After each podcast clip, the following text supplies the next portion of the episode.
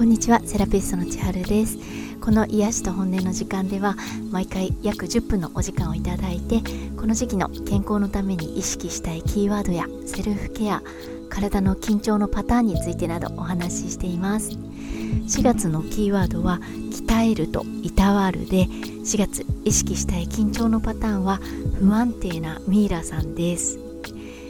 4月いろんなことがあって身の回りで不安定なこと不確定なことが多くなってくると顎と首に無意識に力が入ったり歯を食いしばってしまったりしてミイラさん状態になりやすくなりますちょっと自信がないなとかいろんなことを気にしすぎちゃってるなっていう時は特に顎とか歯の食いしばりとかあと首の緊張に気をつけてみて手を当てて緩めてみてください。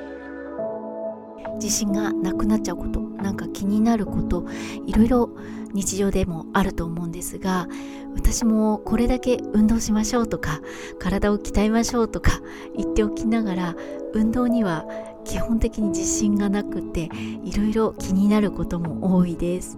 ただ運動がかっこよくできるっていうレベルにはなかなかいかなくても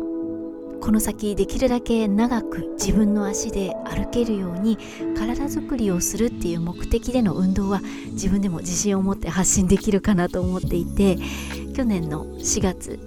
ちょうど今頃でシーズン2のナンバー6からナンバー9までは日常の動作で体を鍛えることについてお話ししてみたのでよかったらそちらも聞いていただければ嬉しいです。今日はちょっとだけ運動とか体を動かす時に自信をなくしちゃったり気になることが出てきちゃった時のお話をしたいんですがご時世的にはコロナ禍の数年間で人の多い中で運動をしたりジムに行ったりっていうのがしづらい状況で私もこの数年間はずっとジムに行くことなんてなかったんですけど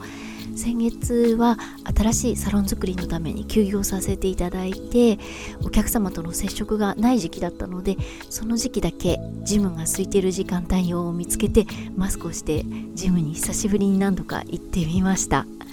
そしたらですね数年前まで軽々できていたことが全くできなくなっていてやっぱり数年間もジムに行かなくて気力体力もそして筋力も低下しちゃったのかなって最初は思ったんですね。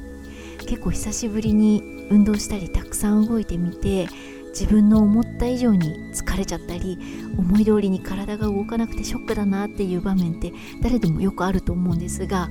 私の場合も久しぶりのジムでかなりショックを受けちゃったんですがでもよくよく体を感じながら動いてみてその後思ったことがあって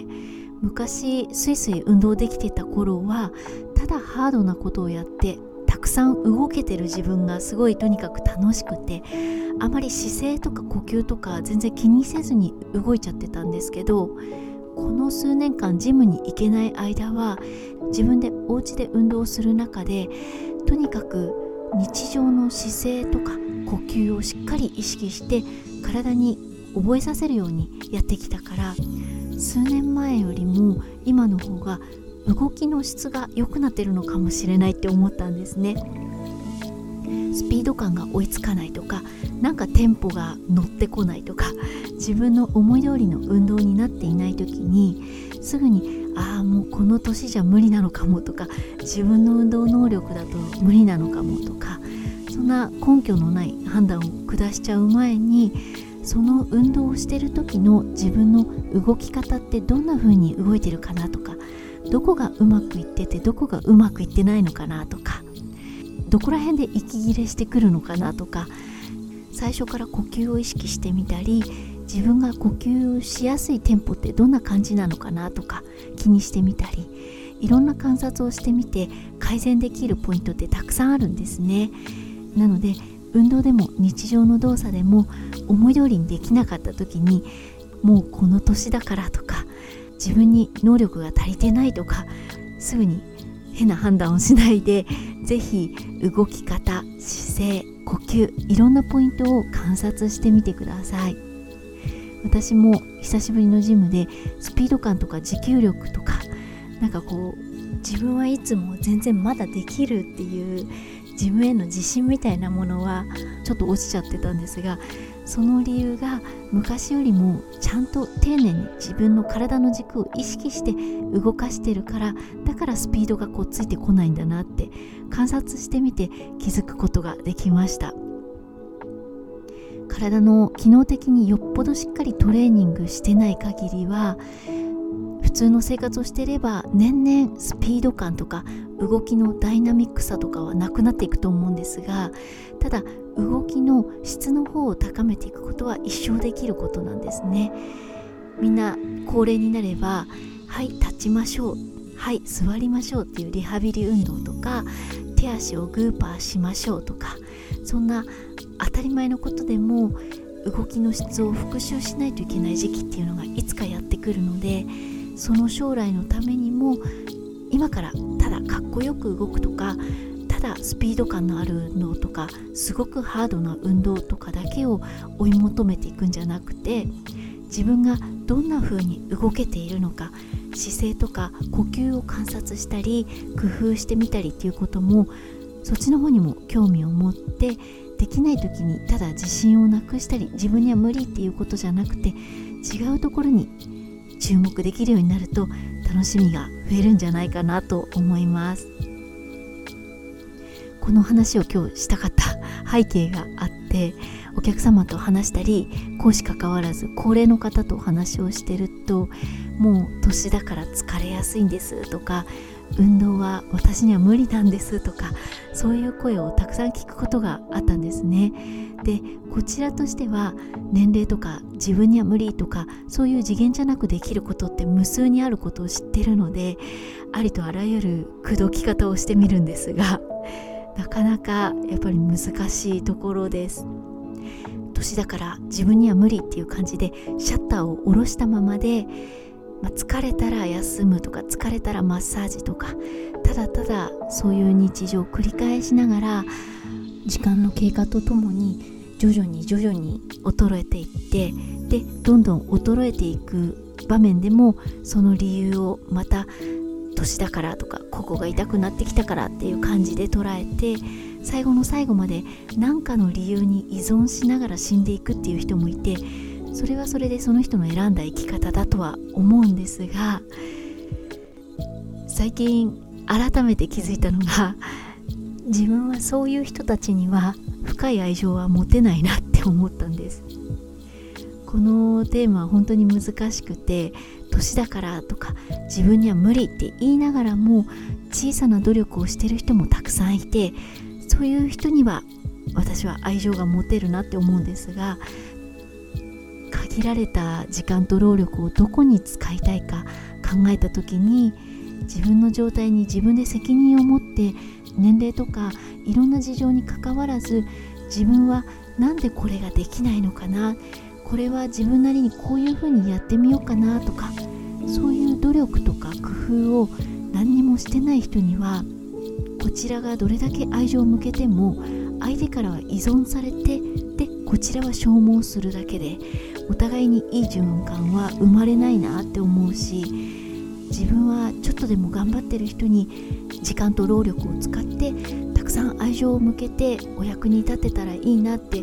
最近改めて思っちゃいました。セラピストという立場だと本当そういう条件にかかわらず努力してる人にもしてない人にも誰にでも優しく癒し系な感じでいた方がもちろんいいのかもしれないんですがしかも別にこれ言わなくてもいい本音だったかもしれないんですがちょっとお話をしてしまいました。私自身もいろんなことに理由をつけて苦手なことを避けてるっていうこともあるし何かに依存することもたくさんあってでもそういう自分が嫌いだなって思うこともたくさんあるんですがかなり理想的な話をすると起きること全部自業自得って思ってうまく目の前のことを消化したり努力とか工夫を続けられたら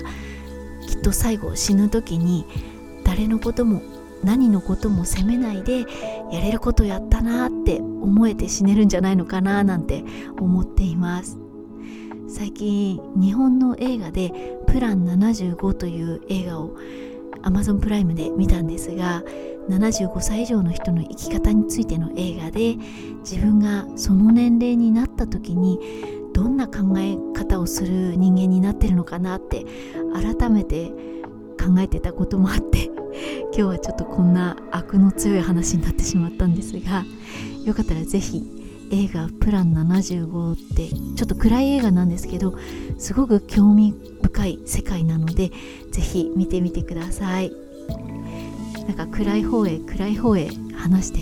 終わっちゃう感じなので最後ちょっと修正しておくと久しぶりの運動とか久しぶりにたくさん体を動かしたなっていう時になんか昔と違うな自分は衰えたのかなって感じる時は是非そこで諦めずに自分の体の動かし方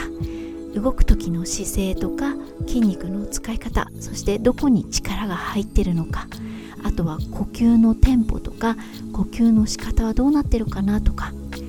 自分の動き方の観察をするチャンスにしてみて是非マイペースに運動しながらできる工夫を新しく見つけてみてください。今日も聞いていただきありがとうございました。この時期の過ごし方セルフケアについてなどその他にも何でもご相談ご感想もいただければ嬉しいです。公式 LINE ブログインスタグラムノートなどの情報は番組情報欄に載せています。それでは今週もなるべく体を動かしながら日常の中に何か一つでも癒しがありますように。そして独り言でも本音をつぶやいて安らげる時間がありますように。また次回ご一緒できること楽しみにしています。